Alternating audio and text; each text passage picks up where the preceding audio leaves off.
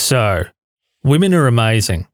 As individuals, you pretty much outstrip men in every single way that matters. But as soon as there's more than two of you in the same physical location, one of your other friends is definitely getting labelled a Jenny.